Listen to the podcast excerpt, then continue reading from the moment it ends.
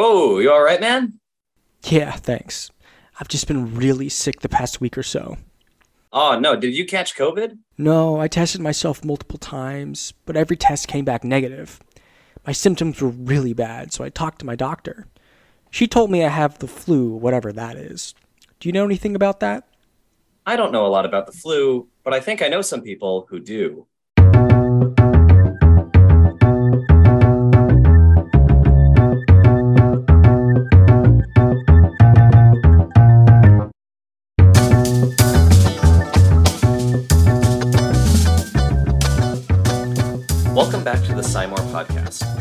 Phil. I work as a microbiology grad student at Johns Hopkins University, and I'll be one of your two co hosts on today's episode.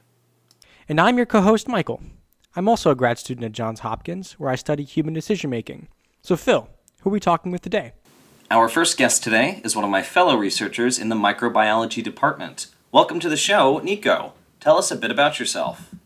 Hey, so I'm Nico Swanson. I'm a third year PhD candidate in Andy Pekosz's lab, and my research is really focused on seasonal influenza. And so I look at the ways in which H1N1 changes as it circulates in the population.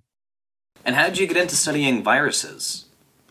I've been interested in science uh, since I was a little kid. So I majored in biochemistry in undergrad and it was after undergrad that I thought about ways that I could use science to advance the public more generally. And public health appealed to me for that reason. I think viruses specifically are interesting because they're they're just bizarre. They're super small. They come in all sorts of varieties. And they really do pose a big public health risk and burden of disease. And so being able to figure out how viruses cause disease and where they come from is really important to preventing them.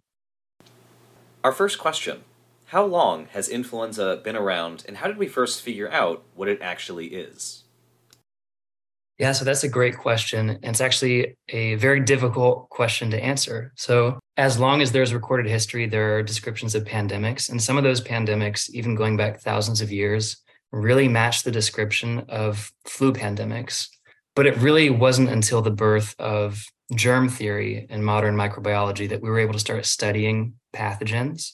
And so it wasn't until the end of the 19th century, really, so 1890s, that people started to look at what was causing influenza. And so the first shot at that was someone thought that it might be a bacterium. We actually named that bacterium after influenza in error. And a couple years later, it was actually discovered that there was actually a virus that caused influenza. And so they tested this by filtering infectious agent through a really, really fine filter that would catch all bacteria. And what passed through ended up still being able to infect animals. And so it was shown that it wasn't a bacteria that caused influenza, but it was something a lot smaller.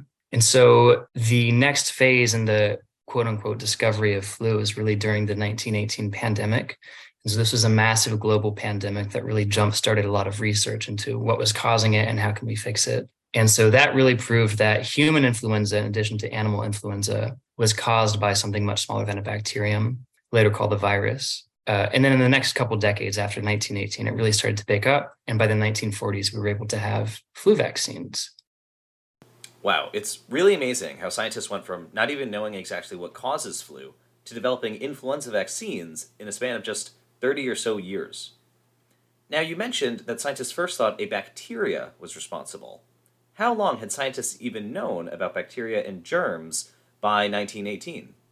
Right, yeah. So germ theory really rose in prevalence in the 19th century and it kind of competed with these other theories of what caused disease. And one of these is miasma theory which is this idea that there are just bad things in the air um, bad air basically causing disease. But germ theory won out in part due to well in large part due to some really clever experiments done by researchers in the 19th century. But virology specifically is a little more complex to study because viruses are just so small and so bacteria you can see under a microscope for the most part. And it wasn't really until scientists started looking at these filterable agents, is what they call them, these things that pass through filters that are supposed to stop all bacteria. And when we saw that that still caused disease for certain diseases, the field of virology was born. So these filtering experiments showed material that passes right through the filter that blocks bacteria can still cause illness in animals. First question Why were scientists trying to infect animals in the first place? And did they ever do these kinds of experiments on people? Well, there are challenge experiments in animals and in humans. I can't speak to the historical use of challenge trials in humans. I'm sure it's been done for influenza.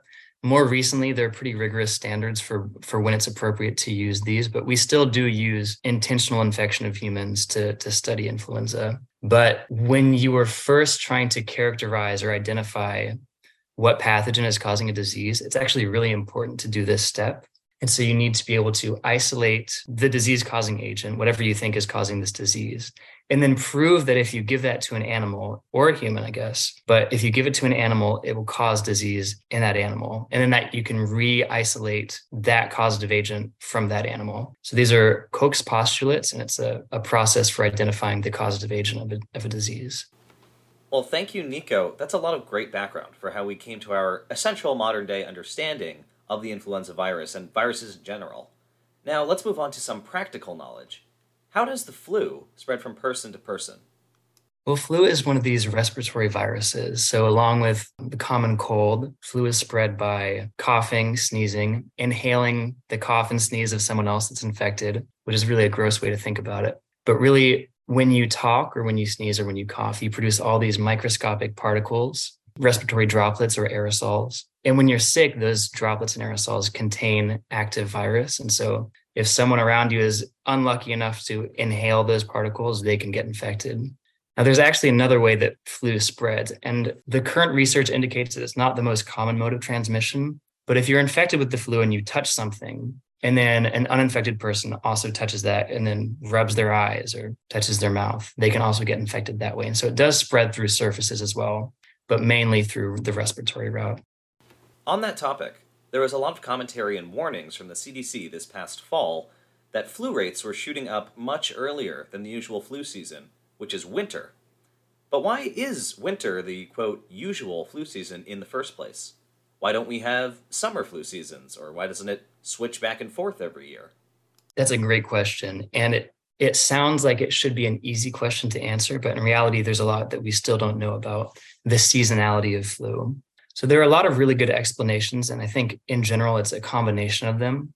One is that the virus simply works better during the winter. So there are experiments that show that the virus spreads better when it's cold and when there's low humidity.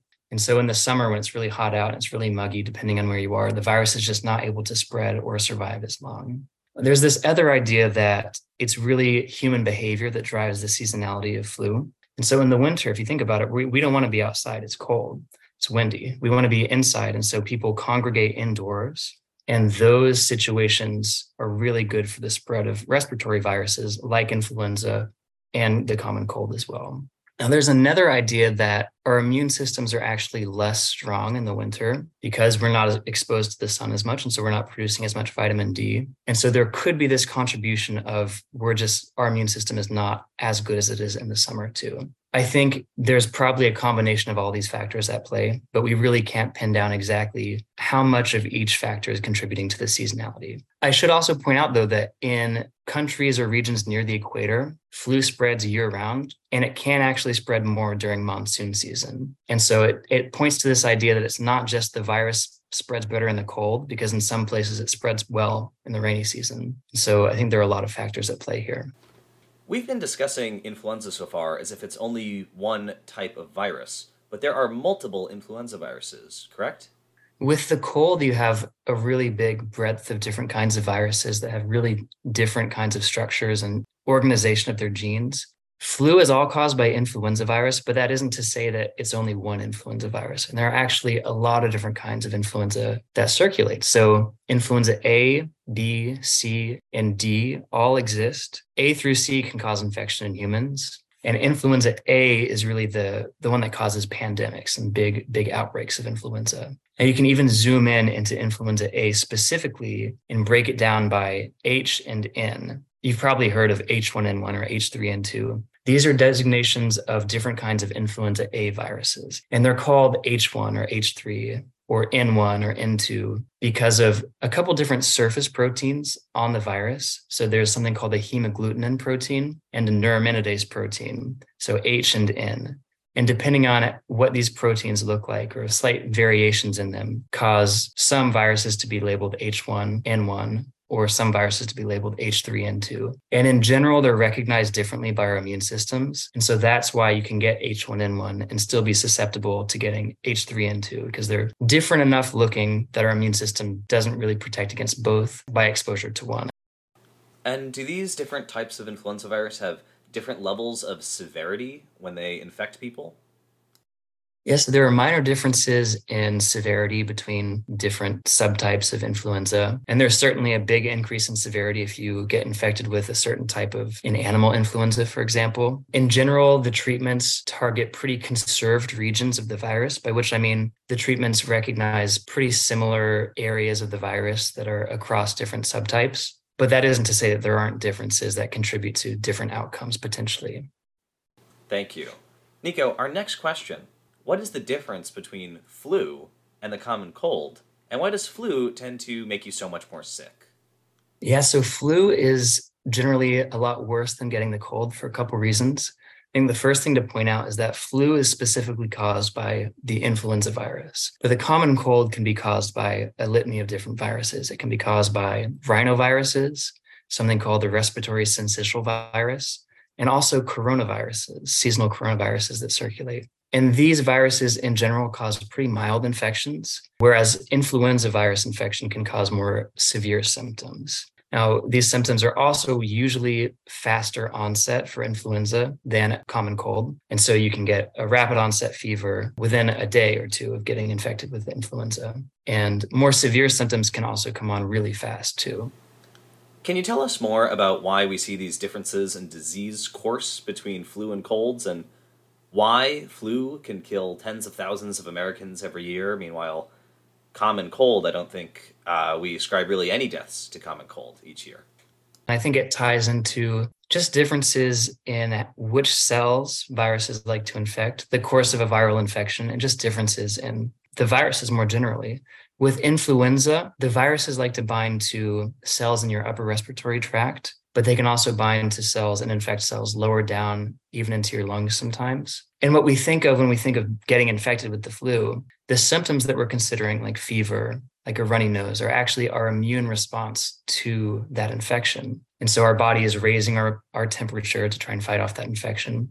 Our runny nose is to try and flush out the virus. And severe symptoms and even death are, can also be caused by the immune system overreacting. So if your body tries to fight off the virus and it doesn't succeed at first, it might overdo it a little bit. And when your body overdoes it, it can produce pretty significant symptoms and even death sometimes. There are some other ways that the virus can cause death too. One of the things that it does is weakens your immune system overall. And so, if your immune system is busy fighting influenza, and in the meantime, your immune response is damaging tissue in the lungs, that can open up the door to other infections. And so, you might be fighting off influenza, your lungs are in rough shape, and some bacteria are able to get in there and cause a secondary bacterial infection. And those infections tend to be very severe. And so there is a significant risk of death when that happens. And so you can have an overactive immune response, and you can also have secondary infections that cause a lot of morbidity and mortality in severe influenza. Why is there this difference in severity between viruses that infect the upper versus the lower respiratory tract? Yeah, so the upper respiratory tract is really this region right past your mouth. So as you inhale, the first several inches to maybe half a foot of the respiratory tract is your upper respiratory tract, right? And lower just means lower down into your body. So your lungs are really considered your lower respiratory tract. And in general, if a virus only infects your upper respiratory tract, it tends to be a milder infection. But when you start to get that lung involvement, it can be a lot more severe. Now, speaking of different respiratory viruses, uh, that all have different levels of severity. A particularly severe one that's, of course, has taken up a lot of our attention these last few years is the virus that causes COVID 19, SARS CoV 2. And we're going to have a separate episode dedicated to SARS CoV 2 and COVID. But I bring it up because every time I see it mentioned in a headline these days, it's usually because there's some news that the virus has mutated into a new variant, or sometimes two variants have recombined into a hybrid variant does all this variation and mutation and recombination does this all happen with the influenza viruses as well yeah so that's a great question and i think it talks about just the ways in which viruses can change and continue to infect people even after they've already been exposed once and so Influenza has a couple of different ways that it does this. And it's usually broken down into antigenic shift versus antigenic drift. Antigenic just refers to how the virus is recognized by our immune system. And so, antigenic drift is this process by which the virus just accumulates mutations as it's circulating. And so, this is why you need annual flu shots, right? So, the virus that you saw two years ago when you got infected, that your immune system mounted a response to, has probably changed in the couple intervening years. And it's probably acquired a few mutations. And so, it doesn't look exactly the same to our immune system as it did two years ago. That's contrasted with antigenic shift, which is a, a more severe kind of change in how the virus appears to our immune system. And when we think about pandemics, what we're thinking about is antigenic shift because you have this virus from an animal that is completely different looking to our immune system than anything that's already circulating. And if it recombines with a virus that is able to infect humans already, that combined virus that has this new antigenicity looks different to our immune system, but now it also has the capability to infect humans. That's when you get antigenic shift and you get spillover into humans that causes pandemics. And one of the reasons that this happens with flu more than some other viruses is that the influenza virus contains different segments of its genome with different genes. And so, what that means is if a cell is infected with two different viruses, the genes of influenza can kind of just shuffle around and it can produce a virus that has some genes from one virus and some genes from another virus. And when it combines to produce a virus that can infect humans, then you get pandemic viruses. Thanks again, Nico. At this point, we've covered some differences between cold viruses and different types of influenza viruses. Two more terms that our listeners have probably encountered are swine flu and bird flu. Let's start with swine flu.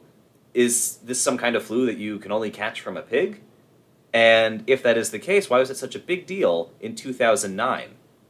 Yeah, sure. So to take a step back, influenza A specifically has the ability to infect a wide variety of animals. Influenza B infects maybe one or two different animals, but influenza A infects dogs, cats, cows, chickens, pigs. And so there are animal flus that pop up and they can be H1N1, H1N2, H2N3, all sorts of different combinations. But these are viruses that tend to circulate within specific animals. And so for swine flu, the label swine flu is really kind of a catch all term for any sort of influenza virus that prefers to infect pigs. And so in 2009, what we had happen was a particular virus, a particular influenza that was circulating in pigs gained the ability to infect and spread between humans. And so you had what's known as a spillover event, where this specific swine flu spilled over into humans and then started circulating in the population. And in fact, H1N1, which is the swine flu from 2009, continues to circulate today. And that's what causes part of our annual epidemic of influenza. So that's our seasonal flu. It's actually a remnant of that 2009 pandemic. Is bird flu then essentially the same as swine flu, but from birds? In general, the virus that infects birds is pretty different than the virus infects humans. Bird flu tends not to replicate very well at all in humans. And so it's even more rare that you'll get a bird flu infection in humans than a swine flu infection. But there are situations that arise in which a bird flu either combines with a swine flu or just independently gains the ability to infect a human. And when that happens, you can have a really novel kind of virus, which means a virus that's just hasn't been seen by our body before. And when it gains the ability to infect our body, it can cause a lot of damage because our immune system has no recognition of it. And that's what really causes pandemics. If you get a crossover of swine flu, of bird flu, or a combination of the two. So you're saying that when influenza viruses from pigs and birds begin to infect human beings, it's particularly bad. Yeah, so it's this idea that in general, these animal flus just aren't able to infect humans. But when they do, the rare situations when they do, it's usually a big deal because the entire population around the globe has no exposure to these viruses. And so that's why when one does spill over, like in 2009, you see this initial really big wave of a lot of people getting infected at once because no one has immunity to it. But then as the virus has been in the population for a while, it becomes less able to spread just because there are fewer people that have never seen it before. So there are fewer immune naive people. And so then you get a situation in which it started out as a pandemic, but it becomes a seasonal influenza. And that's what you see with H1N1 and H3N2. Mm-hmm. Given all of that, let's say I come down with influenza, I've got the flu. Should I be avoiding my pets during this time that I'm sick? could a flu virus spill back from me to a dog or a cat? Yeah, so I think that's, a, an important thing to consider. Again, the the viruses that infect animals tend to be pretty different from the viruses that infect humans. And so it's really going to be a rare occurrence that you get spillover from your pets to you or vice versa. But that's not to say it's impossible. And so there are cases in which a feline influenza, for example, can cross over into humans. And in fact, in 2016, there was a case of a cat that got a bird flu, and then that cat spread the bird flu to a human. And so you do have these events where the flu is able to jump between hosts, um, but it, it doesn't always cause a pandemic. It's a it's a really rare occurrence that it spills over, and an even more rare occurrence that it causes a pandemic. And you can also give your flu to your pet very rarely. So there are instances of dogs and cats getting H1N1, which was traced back to human H1N1. And so it's it's possible, but it's very rare and unlikely. Thank you, Phil and Nico. Now that we've had a chance to learn about the flu, let's tackle how we can protect ourselves against it. We've all probably heard of vaccines, especially now after all the recent COVID 19 vaccine rollouts. These and other vaccines are supposed to protect us from specific diseases and infections, but how do they do that? For this, we interviewed Cami, a PhD candidate studying COVID 19. Hi, Cami. Welcome to the show. What do you do? Uh, so, I'm a PhD candidate in Andy Pekosz's lab um, with Nico, and we both study two different respiratory viruses. So, I study the virus that causes COVID 19, and I'm really interested in what happens when immunocompromised people are infected for a long time. And how did you become interested in virology? Like Nico actually did an undergrad in biochemistry. And during the undergrad, I was trying to decide what to do next. And I attended a few lectures on infectious diseases. And it seemed like a really important field that was pretty understudied in comparison to other diseases that affect people, especially in the Western world. I, I was interested in a lot of different things in the microbiology field because of the massive amounts of people that become infected with these viruses. They become, like Nico mentioned, an incredibly important public health threat. And yeah, viruses are also very, very interesting because they really just consist of a few proteins and some nucleic acid, and they manage to wreak such havoc on people and other animals. Cool. All right, let's move on to our questions. Cami, I'm curious about what is in these vaccines that make them work. I know they at least contain the flu virus, but what else is in there?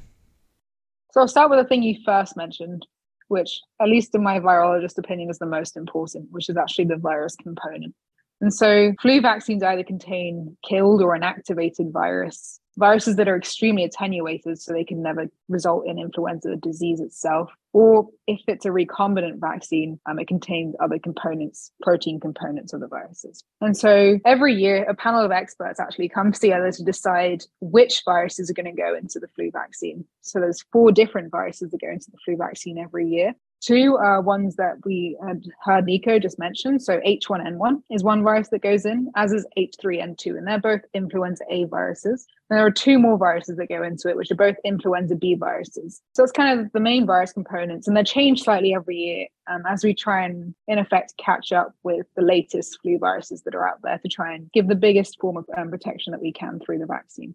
So that's the flu virus component. Along with this, um, there's a number of other re- elements that go into a vaccine. So, a lot of flu vaccines are actually made by growing viruses inside chicken eggs, which sounds like a very, very strange concept. It's been done like this a very long time. But what this means is this very well tested method has been used, and there are some egg proteins which will be found in the flu vaccine. And this is why people with egg allergies definitely shouldn't get this form of flu vaccine, but now there are alternatives for them.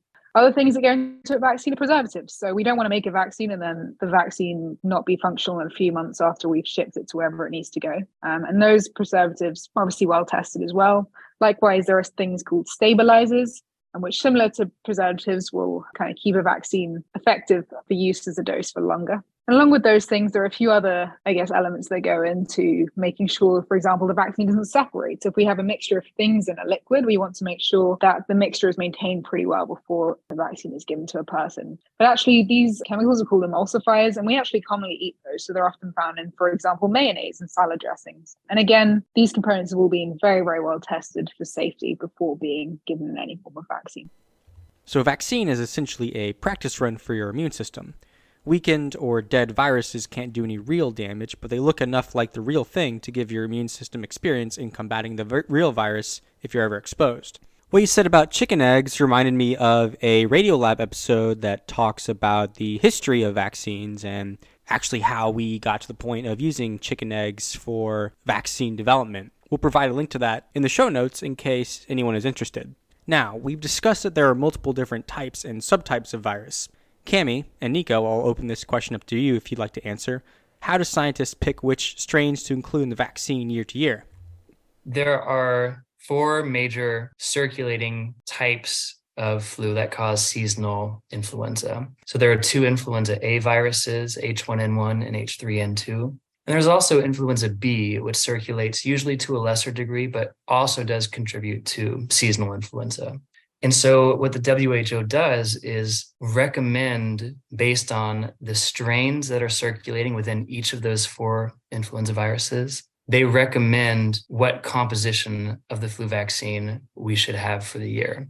And so every season we get a new flu vaccine, and very frequently it will be updated to have the most recent H1N1 strain in addition to the most recent H3N2 and the most recent influenza Bs as well. And so every year the WHO updates the formulation of the vaccine to include the updated forms of each of those four viruses. But what about pandemics? None of us anticipated the COVID 19 pandemic, and I imagine previous pandemics were similarly unexpected. How do scientists and manufacturers respond to a sudden need for vaccines in these circumstances? the flu vaccine protects against seasonal influenza. But because pandemic flu is so rare and frequently pretty unpredictable, we can't vaccinate against a potential future pandemic in our seasonal flu mix. And so we can make vaccines specific to a pandemic once it occurs. For example, in 2009, the CDC and other governments quickly made vaccines specific to that pandemic strain of influenza. But the other thing that we can do is stockpile vaccines for the most likely culprit. And so, for example, H5N1 doesn't infect humans yet. It's not spreading through the population yet, but it seems like the most likely culprit of a future pandemic. And so we're able to make them in advance, make the vaccines in advance, just so we're prepared if that does happen. And with the COVID 19 pandemic, we developed a way to rapidly manufacture mRNA vaccines, which could change the math on how these stockpiles are created. But we'll save that topic for a future episode. Cami, injected vaccines aren't the only way to introduce bits of the flu virus to your immune system. When I was younger, a lot of kids I knew would get a nasal spray version of the flu vaccine instead. What's that about? Is it different or better than the traditional injectable vaccine? So, the traditional, I guess, vaccine shot that we're thinking of that goes into the arm is one of the vaccines that contains the kind of killed or inactivated influenza subtype. The nasal vaccine is actually a bit different. A, in that it's kind of sprayed up the nose, but it also doesn't contain completely killed virus. It contains very, very weakened form of influenza virus. And so the idea is that through the administration up the nose, the influenza viruses can enter into cells as they would for the immune response can be generated. And so the reason you probably heard about this when you were younger is that this form of vaccine is more commonly administered to kids who don't like to receive shots. One thing to note about this vaccine, though, is that obviously because it doesn't contain a completely killed virus contains a very weakened form of the virus it's not suitable for everyone. And so it's only recommended for people between the ages of 2 and 49 so if i'm in the appropriate age range and i'm not immunocompromised should i get the nasal vaccine over the injected vaccine? So actually the cdc doesn't recommend the nasal vaccine or the shot over the other if you're healthy in between the ages of 2 and 49 both are suitable I grew up with asthma, so I wasn't allowed to get the nasal spray version. I remember being quite jealous of my friends who didn't have to worry about needles come flu season. But it's good to know the differences stopped there and my friends didn't get an objectively better version of the vaccine. Continuing on with the theme of flu vaccine versions, I've heard that people over the age of 65 receive a different flu vaccine. How is it different and why? All of the different types of flu vaccines available in one season contain the exact same mixture of viruses. So you're not getting a different mixture of viruses depending on the type of flu vaccine you get. And there are actually three different types of flu vaccine that are available for those over 65, which are recommended over the ones that will be given to someone who is younger and immunocompetent.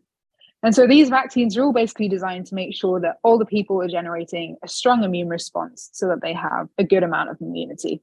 And the three options are either a higher dose of common flu vaccine, which is more widely administered. So, this higher dose vaccine contains a higher amount of the viruses that are dead and inactivated inside. A second type of vaccine, which is available for people over 65, is what we call an adjuvanted vaccine. And adjuvants are designed to improve the strength of our immune response to a vaccine. And so, for those over 65, it's basically meant to make sure that they are able to respond enough to have enough immunity. And the third type of flu vaccine, which is recommended for people over 65, is the recombinant flu vaccine, which I mentioned at the start doesn't actually contain any intact flu virus, but contains segments of proteins which are made in cells during manufacturing. Regardless of which type of flu vaccine you get, there are two things common to all of them. They're temporary, which is why we should get them year to year, and they come with mild side effects. Starting with the first item, why do I have to get a flu vaccine every year when I get a vaccine for, say, tetanus every 10 years? Why can't a single flu vaccine do the job for my entire life? There are two main reasons. Obviously, we know, as we've discussed already, that flu changes. So I'm not going to go into that further, apart from that, we need to stay up to date with the most recent flu viruses. But another more important question that is why immunity in general differs between different vaccines.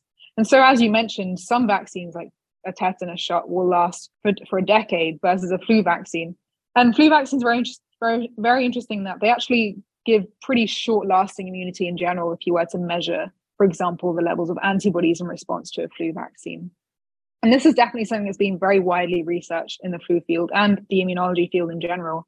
How can we produce a vaccine that gives a much longer lasting response and why is it that some vaccines actually induce these longer lasting responses? And I think this is a very fundamental question in the field of immunology still and relates to how we form immunological memory.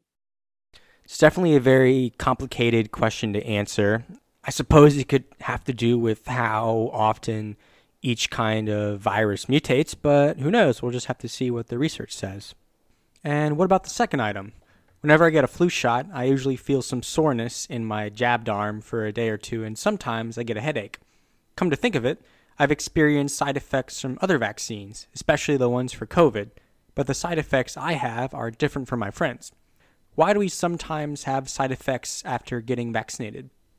So, side effects, for example, especially after a flu shot, mostly being caused by your immune response to the kind of foreign thing that's been introduced into your body.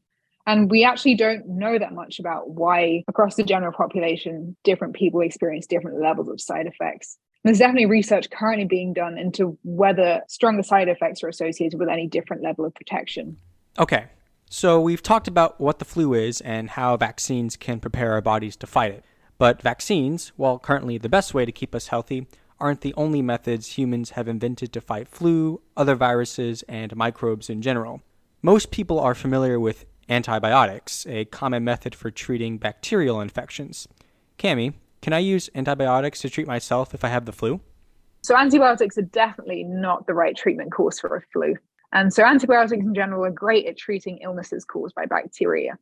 And as Nico mentioned, sometimes you get secondary bacterial infections after a flu infection. And that's slightly, that's a very different case. But in fact, it's very important that we make sure that antibiotics are being specifically used for bacteria so we don't support things like antibiotic resistance from occurring. It's also of note that if you take a course of antibiotics, you might actually feel other side effects, which could make, make you feel worse. Um, so definitely don't take antibiotics unless given to you by a doctor. Okay, so not only do antibiotics not work against the flu, they also make you feel worse, which probably isn't good for your body while it's fighting against the flu. Antibiotics should only be used to treat the specific bacterial infections that they were designed to treat. And if they're not, then we risk causing something called antibiotic resistance. I researched this a bit further and learned that this is actually a very scary thing. Bacteria can mutate and adapt like viruses.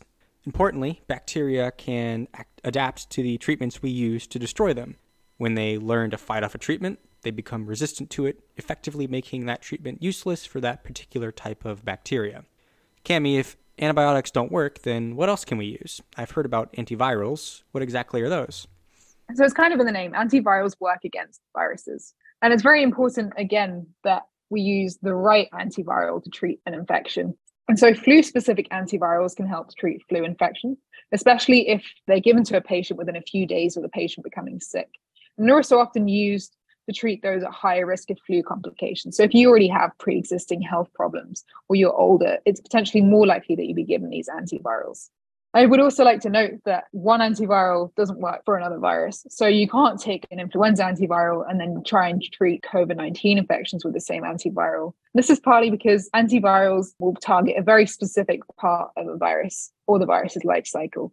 And so, for example, Tamiflu targets neuraminidase activity, for which the N stands for, and for example, H1N1. And that's a very specific component of the flu virus, versus Paxlovid, which is actually a mixture of two drugs and is used to treat COVID 19. And one of the two drugs in Paxlovid targets a protease found in coronaviruses. So, using Paxlovid to treat flu infections is not a good idea. One last question I have is about masking. We've all been masking as a means of reducing the spread of COVID 19, but does this practice also help us prevent the spread of the flu? Yeah, so there's a lot of good evidence to suggest that mask wearing and social distancing really do reduce the spread of influenza in addition to COVID 19. A really great example of this is just looking at the spread of influenza during the COVID pandemic. And so seasonal influenza happens yearly in the fall for the Northern Hemisphere. But if you look at the trend in 2020 and 2021, we see a huge reduction in circulating influenza. It was almost non existent for a little over a year. And we didn't do anything specifically for influenza that would have caused that. I mean, we had annual vaccinations, that's about it. But what was different is everybody was staying in their home because of COVID 19. People were wearing masks.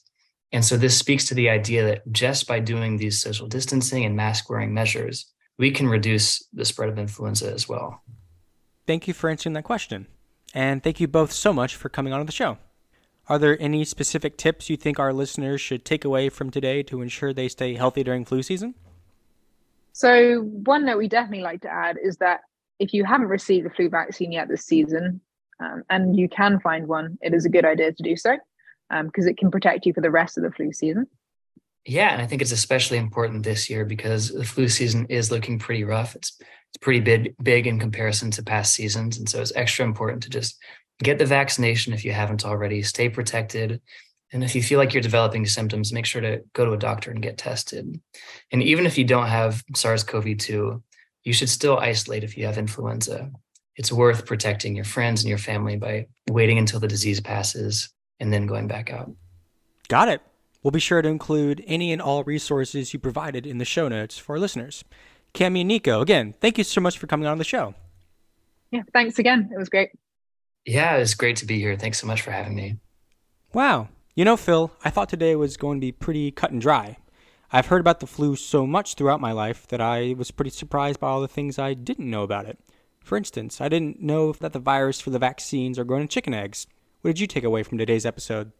I really enjoyed listening to Nico talk about how scientists first discovered viruses and determined what was causing the 1918 pandemic in an age well before we had electron microscopes that could actually see the viruses or do something like take a PCR test. In fact, I looked further into those 1918 animal and human challenge trials and learned about a series of experiments run on volunteers from a prison in exchange for full pardons, which, by the way, is very, very illegal to do today, kind of pushes the boundaries of what we consider a volunteer. But in this set of experiments, the US Navy took these prisoners and had them sit and talk right in the face to patients deeply sick with flu, even being directly coughed on by these patients and being told to breathe in the cough as they were uh, in these conversations. Luckily for these prisoners, none of them caught the flu from these experiments and they all received their pardons. Why they didn't get sick remains a real mystery. Personally, I would guess that all of these prisoner volunteers had probably already been infected with the flu virus earlier that year, with very mild or no symptoms, and were immune by the time of the experiments. Since at that time, again, there were no PCR tests, there were no antibody tests, doctors would have been very limited in knowing who was susceptible uh, or not to getting infected with the influenza that was going around. If you want to learn more about this experiment and other similar early experiments in the natural history of the 1918 influenza, I learned about this experiment from Flu by Gina Kolata. We'll link this book and more resources in the show notes. That'll do it for this episode of the Scimore Podcast. We hope you enjoyed it. Again, you can find resources for everything we talked about today in the show notes. If you have more questions for Cami and Nico, we'll provide their contact info in the show notes as well.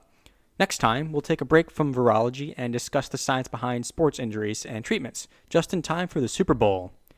After that, we'll return to the world of virology with an episode on COVID 19, specifically its impact on vulnerable populations. So send us any questions you have about that. Speaking of questions, each month we select one person who submitted a question to win a prize, currently a $5 Amazon card. This month's winner is a Redditor called The Waxy's Dargle, who asked a question for our upcoming episode on recreational marijuana in Maryland. If you want to win a prize, then submit a question. If you enjoyed this episode and want to support the show and Project Bridge, our parent organization, then share it with your friends and on social media. You can find us on many platforms, including Instagram at Scimore underscore podcast, Twitter at Scimore P, Reddit at Scimore underscore podcast, and our page on Facebook. If you have a science question you want answered, you can contact us on social media or through our email, which is scimore.podcast at gmail.com. See you later.